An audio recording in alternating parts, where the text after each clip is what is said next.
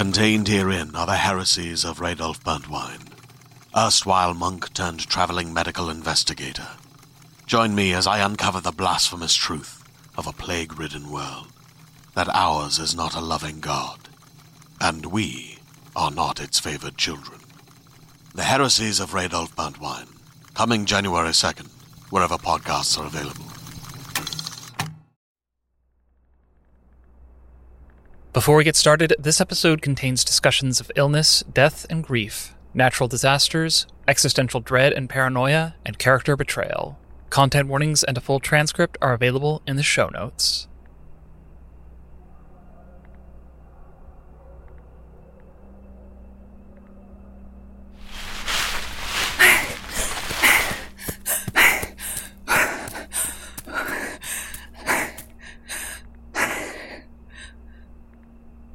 I warned you, didn't I? I warned you that he'd turn on you eventually, that you weren't safe with him. Yeah, you did.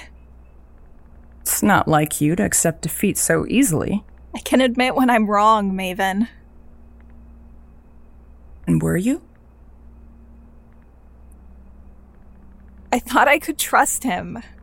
That he was trying to help me, even after everything. And now? now I don't know what to believe. Believe that this Echo Wood must reach the end of its path without his interference.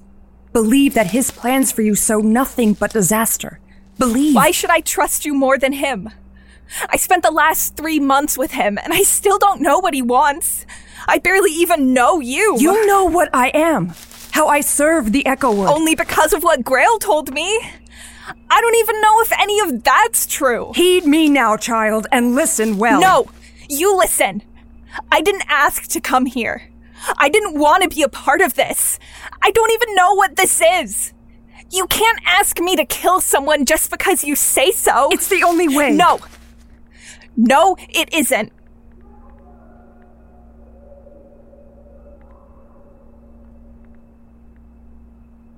If you go out there on your own, I won't be able to protect you anymore. I don't care.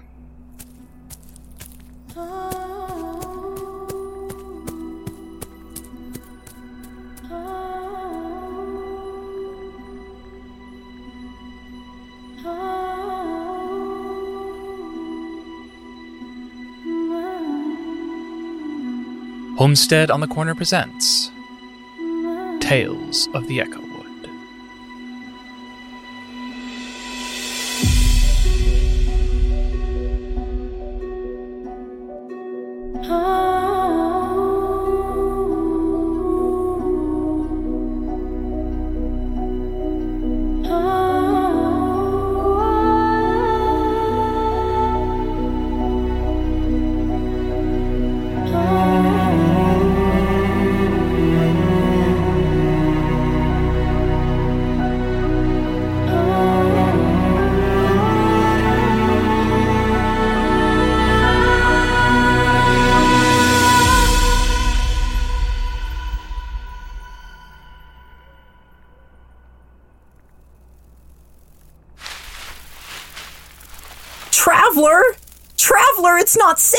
Here. You need to come back. Please.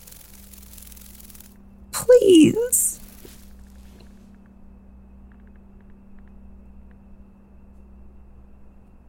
I thought this time would be different. That you wouldn't run away. I guess I shouldn't be surprised. But I taught you everything you need to survive out here. I just hope you were listening.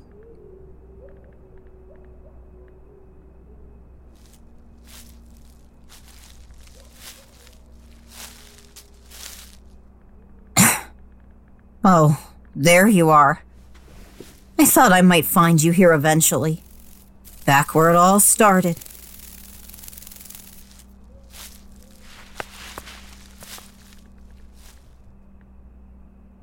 Beautiful, isn't it?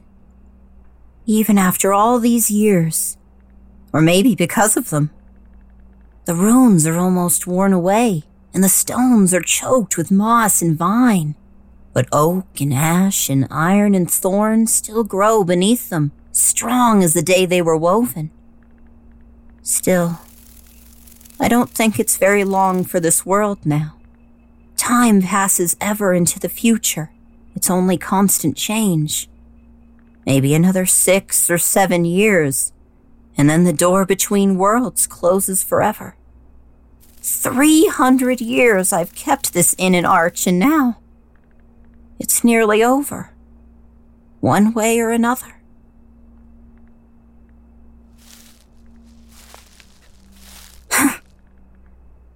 Did I ever tell you how I first came here? How the inn began? No, it's not a story I would have told you, told anyone. But look where the stories I didn't tell got me alone in all the worlds. Why not? Why not tell the story? It's not like it will change your mind, like it will change anything.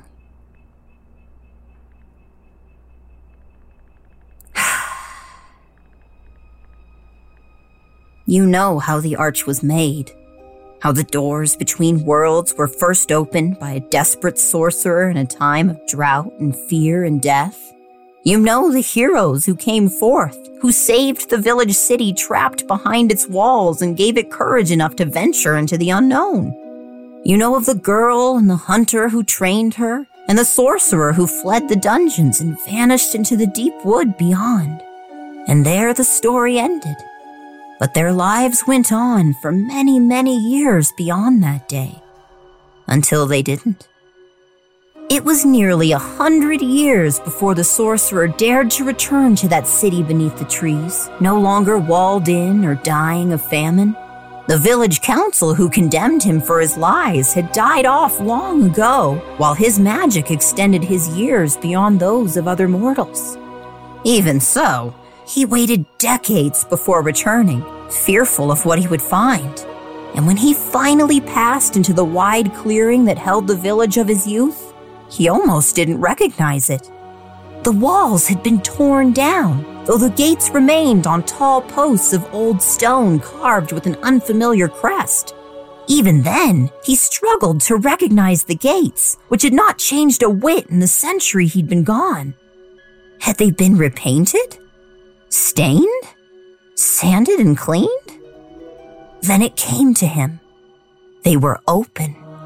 He could count on one hand the number of times he'd seen them flung open at midday before.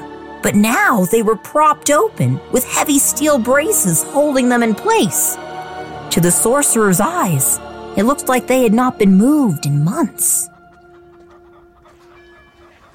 As he wandered the once familiar high street towards the remains of his now ancient arboretum, he saw new signs, shops, and houses in every direction he looked. New constructions built atop the old, and even a few places where it looked like fire had swept through, destroying the old structures. From the look of things, the city had wasted little time in building on the ashes. More unfamiliar than the new buildings, however, was the sense of bustle and business that filled the street from end to end. Even when he was young and the city first began growing inwards like a cancer, it had never been this crowded.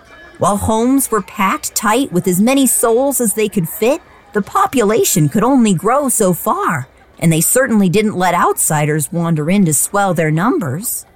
But now, the faces he saw were unfamiliar bright, clear skinned youths who'd never worked a day at farming, short, squat, heavy shod dwarves bustling about the blacksmith's stall down the road.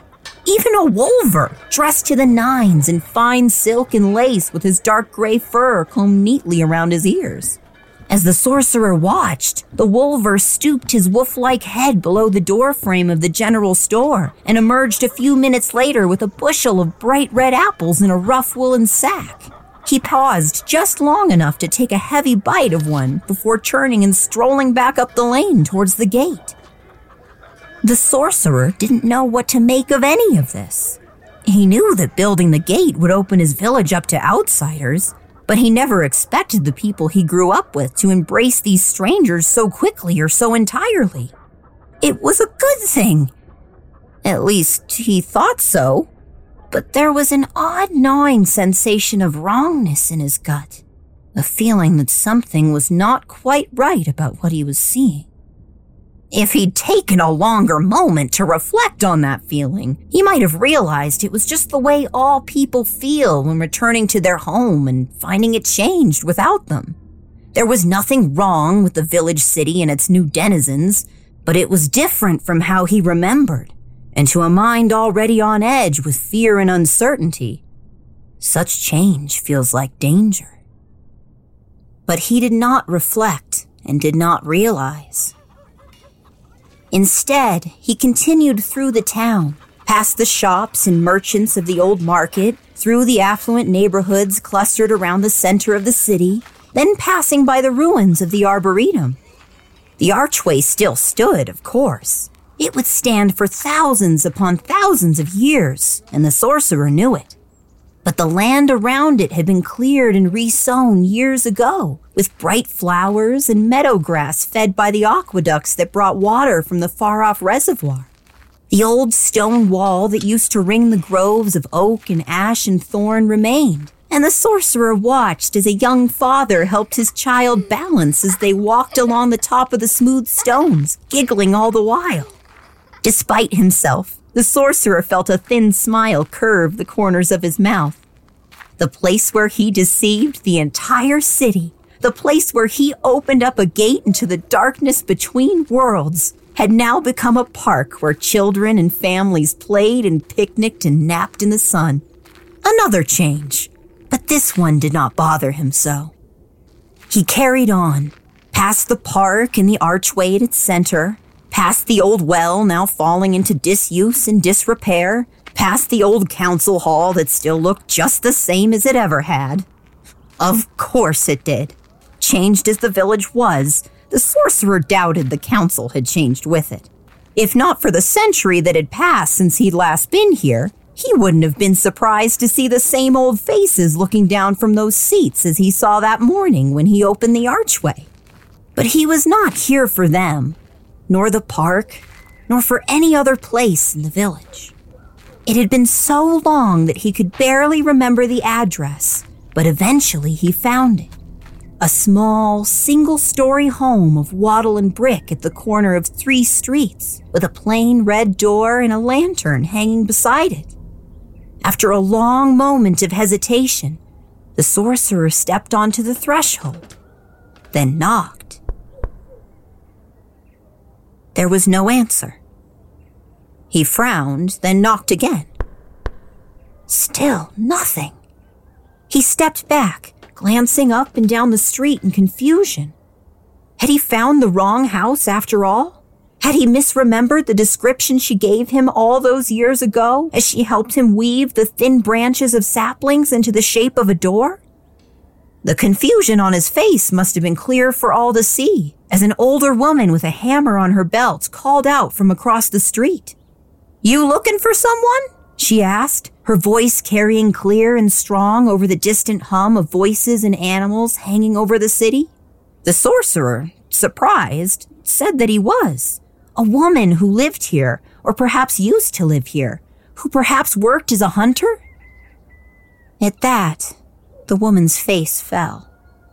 I'm so sorry, she said, her voice tinged with a sadness the sorcerer could feel from across the street. The poor woman. She spent her whole life protecting this place, fighting harder than anyone could ask. And what killed her in the end? After so many years to be laid low by something she couldn't see, much less fight. But she tried. By gods, she tried. The sorcerer's mouth went dry. He'd known before he left that he was unlikely to find her, but he thought there might be a chance. She'd been touched by the magic of the green in much the same way he was, even if she didn't know it. And if that was true, then he'd hoped it might extend her life as well as his. But if her neighbor was telling the truth, if she'd been laid low by an illness while he was gone, You all right, father? The woman asked, clearly concerned by the look of grief and rage twisting his face. The sorcerer shook himself from his thoughts and asked how long ago she died. The older woman's face fell once more. Less than a year ago. She's buried in the old churchyard, if you want to pay your respects. With that, she turned and resumed her walk. Neither she had somewhere to be or she didn't like the look on his face. The sorcerer didn't blame her. He didn't like it much himself. Less than a year. It was almost too cruel to believe. Had he hurried back to the village just a little faster, had he not been so afraid of the judgment and punishment he'd escaped long ago, then he would have been in time. He might have been able to save her, cure her illness, and let her walk the woods again. But no, she was gone, and no amount of magic could change that, turn back time, and give him his farewell. Without meaning to, the sorcerer found his footsteps leading him into the wide plot of gravestones in the field behind the church. He glanced up, confused. When did it get so dark? Had night fallen without him noticing? How long had he been wandering the streets, lost in grief and rage and guilt? The questions broke the haze hanging over his thoughts for a moment, but he found no answers in the darkened muddle of his mind. If someone had approached him at that moment, he couldn't have told them who he was or what he was doing, no matter how hard he tried. His legs felt numb, even as they carried him forward into the cemetery. The only light shone faint and golden through the stained glass of the sanctuary. Midnight prayers were underway, and a hundred candles flickered within. But the light they shone into the darkened graveyard was little comfort sickly and yellowed as it died amongst the old stones. Even so, the sorcerer could find his way down the rows and rows of graves easily enough. He did not know where to look, nor did he really care. Aimless and heartless, he treaded the paths of the dead as sure as any specter in the underworld, though the grass beneath his feet was green and living. At long last, he stopped his feet had carried him almost to the outer wall, where the filtered light of the candles barely reached. Standing before him was a small family mausoleum. There were a few dotted around the smaller gravestones and monuments, but the words above the door caught his eye. He could barely read them in the dark and through his tears, but eventually he made out the phrase, All endings are but new beginnings. After a long moment, he stepped forward and with a single word compelled the lock to open before stepping into the pitch darkness within. The mausoleum was small and cramped, the ceiling just tall enough that he didn't knock his head against it. He kindled a small ghost light around his hands, struggling to focus and maintain the glow. Inside, the walls were lined with rows upon rows of copper urns on marble shelves, with names and dates carved below each and every one of them. In a town where every inch of space was once a precious resource, cremation had been the favored method of burial for centuries, and it seemed the old families still practiced it, even with the walls torn down. Slowly, with no real desire to find what he was looking for, the sorcerer scanned the labels one by one in the flickering gray light of his magic. Years and centuries rolled by as he read across the rows of ancestors long passed out of any living memory, some with titles that still rang out in stories, but most with a simple name that even a lore master like him couldn't recognize. And then the dates became more recent. Soon the year of his birth, oh so long ago, passed by, and he began to recognize other members of the young hunter's family her favorite uncle, her mother, her father, then her siblings, her cousins, names he'd heard long ago as they traded stories beneath the merciless sun in the arboretum. His stomach fell with every name he read. She'd outlived every one of her family members, and even a few nieces and nephews who died young. She'd endured the magic of the green and a life well lived sustaining her. But she had not lived forever. And no force on earth could keep the sorcerer from reading the next name down the line. Rowan Bowman, beloved daughter, sister, and protector of the woods. In peace may she rest. The sorcerer did not remember leaving that mausoleum. He did not remember wandering down the empty high street and out the still open gate into the darkened forest, lost to time and place. The only thing he remembered was standing in the churchyard, glancing back at the words carved above the door. The midnight vigil had ended, and only the pale light of a crescent moon illuminated the letters. His vision was already swimming, and in the dark the words seemed to shift and move around one another until they read, All beginnings are naught but ends. No one in that village ever saw the sorcerer again. Indeed, no one saw him anywhere. There are stories, of course, rumors, whispers, that his grief drove him to necromancy and dark magic as he tried to resurrect his old friend, corrupting the green and eventually leading to his death. That his tear blind wanderings took him out of the world completely, through the arch that he had made so long ago. Some say he chose to end his long life by his own hand. But I don't believe that is how it ended. More likely, he like the girl he befriended in that village, was an echo from another time. A name and voice and soul endlessly rebounding between the trees and across time and history. And his part in the tale was done. I believe that in his grief, he returned grateful to the green that bore him, awaiting rebirth in a happier place and time. The echo wood just echoes on where nothing lost is ever gone.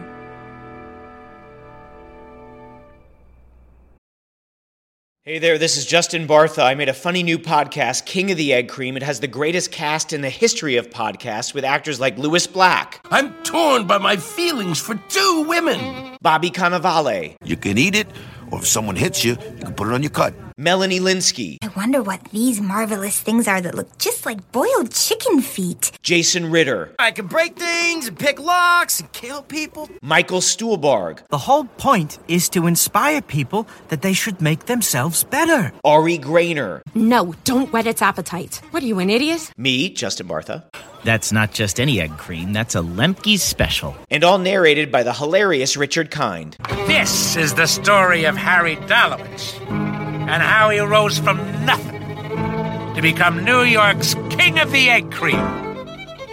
So if you like funny true stories, come listen to King of the Egg Cream, available wherever you get your podcasts.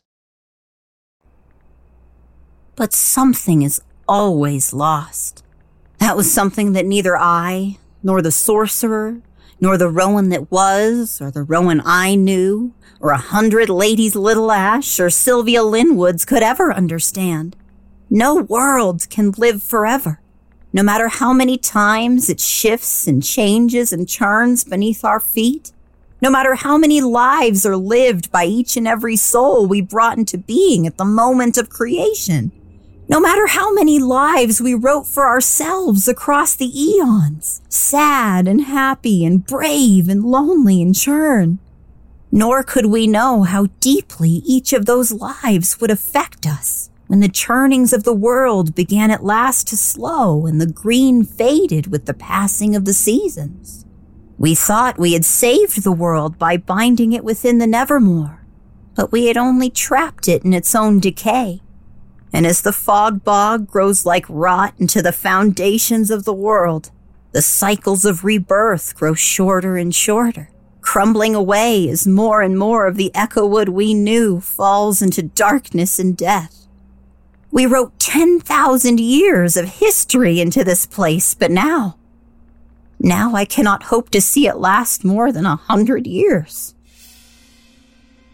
The village city endured for another age of the Echo Wood, growing, shrinking, falling to infighting and decadence before finally crumbling nearly 300 years after the sorcerer left it. The clearing was abandoned for many years thereafter until finally, with the changing of the age and another turn of history, a castle rose in its place, built by no human or elvish or fairy hands, but built nonetheless a towering edifice of magic and stone that rose seven spired beside the sea without end. Few in the Echowood trusted it, but all knew that their allegiance and loyalty belonged to that place. So it remained empty for many years, waiting for the age to turn and prophecy to come true. For all within the Echowood knew of the old god and the Maker Child who sung their world into being and all awaited the day when their age of story and song would meet the moment of creation and their gods would sit in power at Castle Caraway. Yet those ages were long in passing, and in time rulers came to sit in power on the throne of prophecy. A greedy emperor from beyond the world's edge who met his end at the hand of the green. Small kings and small queens elected from the nobility to reign over the Echowood First in times of crisis, then in times of uncertainty, and finally all the time, as the gentry became corrupt and self serving above all else. The old oak tree that was once an emperor had been cut down long ago and the throne restored, but not for the one it was meant for, and the scramble for power lasted long into the late ages of the world. And then finally, in a small village well out of the way of the kings and emperors and power struggles at the heart of the Echo Wood. I was born. Not just another echo, another reflection of who I was, but the sprite who had written the world into being, who wrote himself into the story, not knowing what that meant. I didn't know who I was, and the magic that placed me in the world kept anyone else from noticing either. So I lived the life that Rowan and I had written. Centuries upon centuries of adventure, love, loss, grief, and loneliness before eventually the day of creation came and I was reunited with the old god I once was and the maker child who was Rowan. And on that day, as we stitched the broken world together and discovered the fog bog beyond the boundaries of the wood, I began to realize that the future was no longer certain, that the prophecies ran dry at the moment Rowan sat on the throne of Castle Caraway. We'd written endless ages into the past, but the future, the future was no longer set in stone. I felt the consequences of that soon enough. The Rowan who sat on the throne of Caraway was not a character written into a tale, nor a reflection of her soul stitched into the world we'd made. She was a child, one who grew and aged and lived much of her life outside the borders of the Echo Wood, in the world she was born into and still called home. Yet she was torn between that world and the one she had made. I could see it plain as day on her face even as we adventured and explored and ruled over an age of peace and prosperity unlike anything the Echowood had ever seen. She made friends amongst the beings she had helped create the owls, the dwarves, and humans who bore her image. But she also tried to bring friends from her world into the Echo Wood. Few believed what they saw, and fewer still chose to return more than once. And as she grew up and grew older, she began to doubt this world as well. Her visits became less and less frequent, her presence at the castle less sure. And finally, on a day I will not soon forget, she told me she was leaving for good. I understood little of what she said. She'd graduated from her schooling and was leaving for further training somewhere far away. I asked why she couldn't stay, what this university offered that she couldn't find in the Echo Wood. She shook her head after a long moment, saying that it wasn't about that. It was about finally growing up. After all, I hadn't expected her to stay in the Echo Wood forever, had I? I told her that I had, that we were both bound to this world in ways that could not be broken so easily and that leaving was not an option. Not for me. That did little to dissuade her. She was always stronger willed than I. And as she turned and walked back towards the archway to return to her home, I did something I will regret till the end of all worlds. I broke her. I fractured her soul in two and stole the piece of her that belonged to this place. The child she was so long ago when we spoke the world into being, the Lady Little Ash. And in that moment, I sealed this world's fate. For many years, I reigned beside the half Rowan I had taken, a child who could live forever young within the walls of Caraway, never aging, never growing, never changing. So blind was I with fear and grief that I did not see the truth, that what I made was anathema to all that Echowood was, a fixed point in a world that was nothing but change. And like a nail against a ream of cloth, Lady Little Ash began to tear at the fabric of the world she was made to enjoy. I would not have seen sense if not for the most unlikely turn of fate. Rowan came back. After returning to the home she grew up in to be married, she ran away in fear to the waiting arms of the Echowood. I thought perhaps that there was a chance to restore what was lost, a chance to bring her back for good. She fled for fear of change, and I thought that maybe, just maybe, she would choose to stay with me and preserve the world against the decay that had already begun to set in. But I was wrong. Despite my best efforts, she found the echo Echowood different than she remembered, though perhaps that was because she had changed, had grown. And when she learned the truth about Lady Little Ash and the fracturing of her own soul, well, it all happened so fast I could barely see it. But in the end, the child was gone, and I saw in Rowan's eyes that she was whole once more. Whole and ready to return to her love. To my dying day, I will regret the words I spoke that night, the things I did, the lives I took in my rage. I tried to stop her, tried to hold her and trap her within this world and in so doing burned whatever bonds of friendship still remained between us. In the end, it didn't matter. She let the Nevermore, the great fog bog at the border of the world, consume her, and she woke again in her own world as though nothing had happened, as if it was all a dream. I spoke with her once, in the hospital as she recovered from her fall, but that was the last time I ever saw her. I returned to the Echowood, alone for the first time in years with no idea what to do next. Rowan was still alive in her own world, but she was gone from mine and would never return. I wandered the woods alone for decades. Without Rowan, the decay consuming the Echowood only accelerated and within a century, the Castle Caraway, long abandoned by all but the rats, collapsed into itself, its seven spires crumbling down as the magic which made them gave way. The dragons of earth and air and fire and water began to grow older and weaker, the elements themselves becoming more uncertain and unstable than ever before. And I, I wandered alone and watched my world die around me.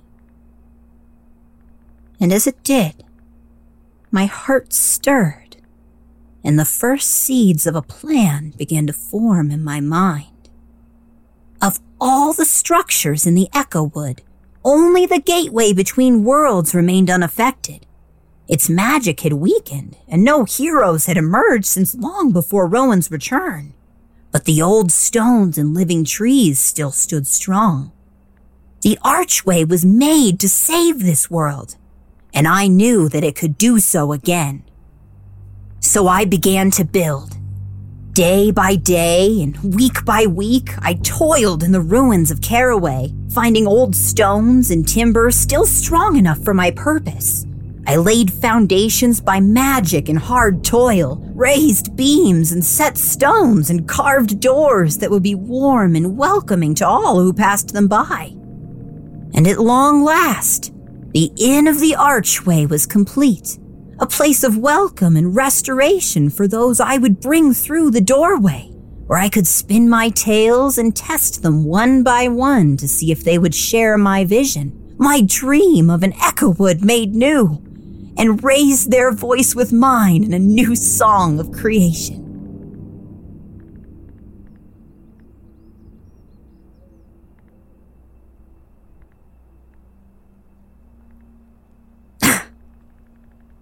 I never could help myself when it came to stories, could I? I guess I've been waiting to tell that one for a long time now.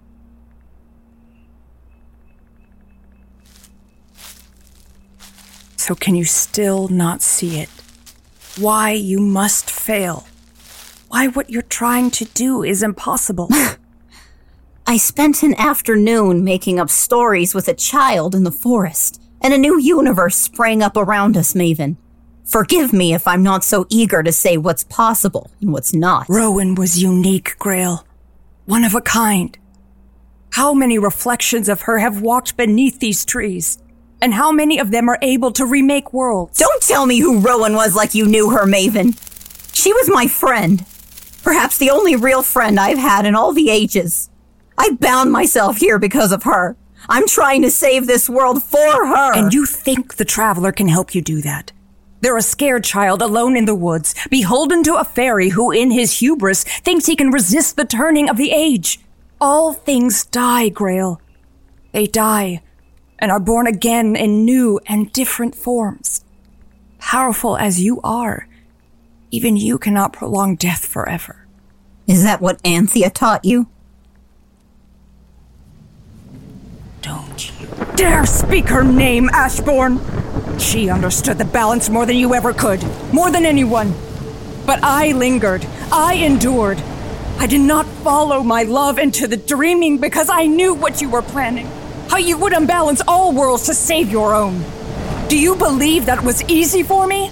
That I do not regret that decision every single day? No, I don't.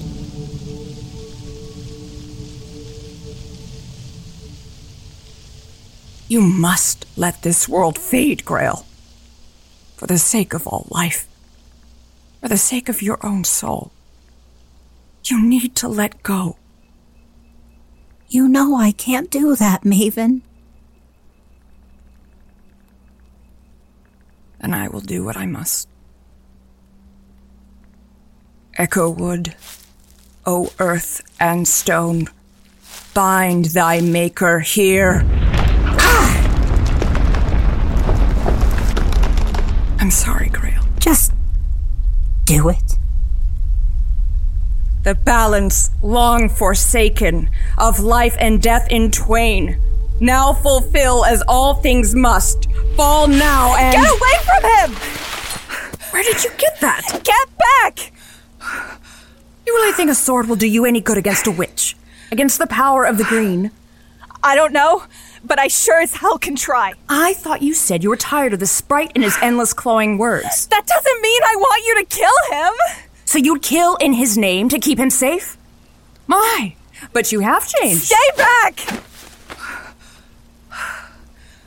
Traveler? Shut up.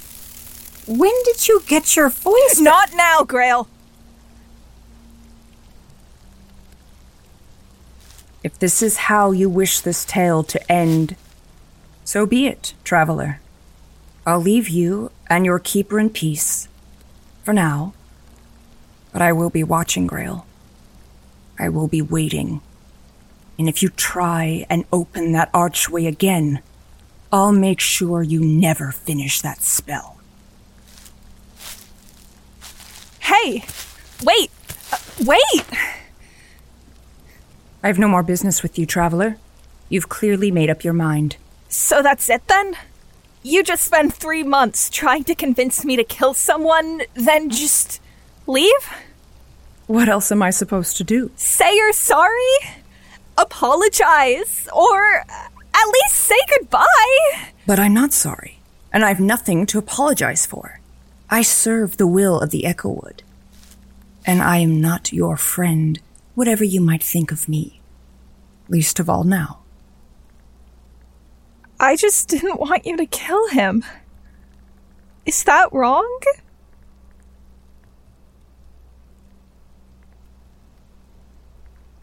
I can't say what will come of it. For good or ill. The balance between death and life is fickle and terribly delicate. And sometimes saving a life is less a mercy than ending it. But for one like you, maybe it was the right choice. Perhaps. Time will tell.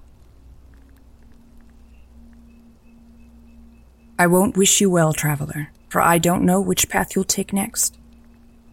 I only wish you good luck and Godspeed.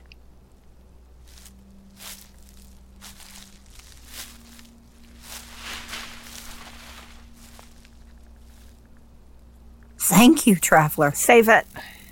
You said enough. I never lied to you. No! I just had to learn that you're a god from some random bard, didn't I? How many stories have you told me, and I still have no idea who or what you are? Why I'm here? How many of us you've stolen? How much of that did you hear? Just the end of it. It sounds like you've been doing this for a while. A while? That's one way of putting it. Why am I here?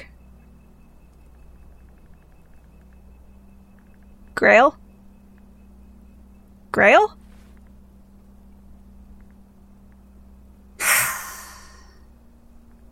No more secrets. No more games. That time has passed.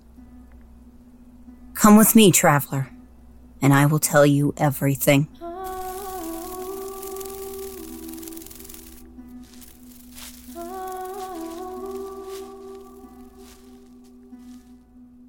Tales of the Echowood, Episode 9 Death of the Echowood. Starring Sam Taylor as Grael, Tal Minear as the Traveler, and Alejandra Cejudo as Maeven, with original music by Jesse Haugen. Written and produced by Trevor Van Winkle and made possible by our supporters on Kickstarter and patreon.com slash homestead corner. Our executive producer was Axel Allcock. To learn more about the series and listen to our other podcasts, visit homesteadonthecorner.com. If you've enjoyed this episode, feel free to connect with us on Twitter and Instagram at EchowoodPod and leave a review on Apple Podcasts or the podcatcher of your choice.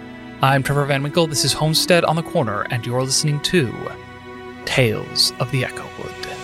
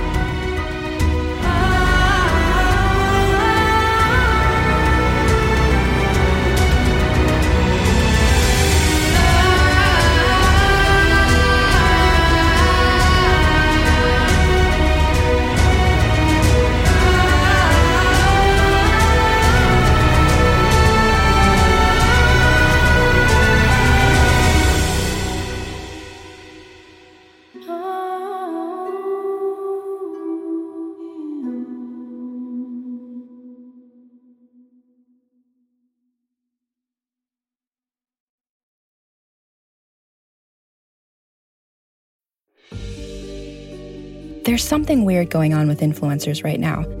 I'm a little freaked out. They just get everything they want. Everything's a little too perfect. Their smiles are a little too straight.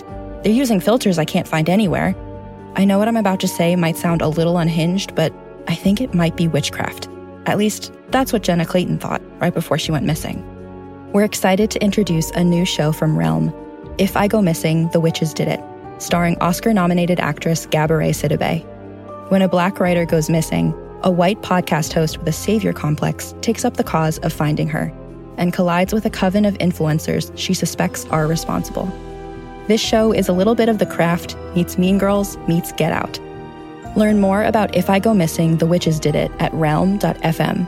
And be sure to listen and subscribe wherever you get your podcasts.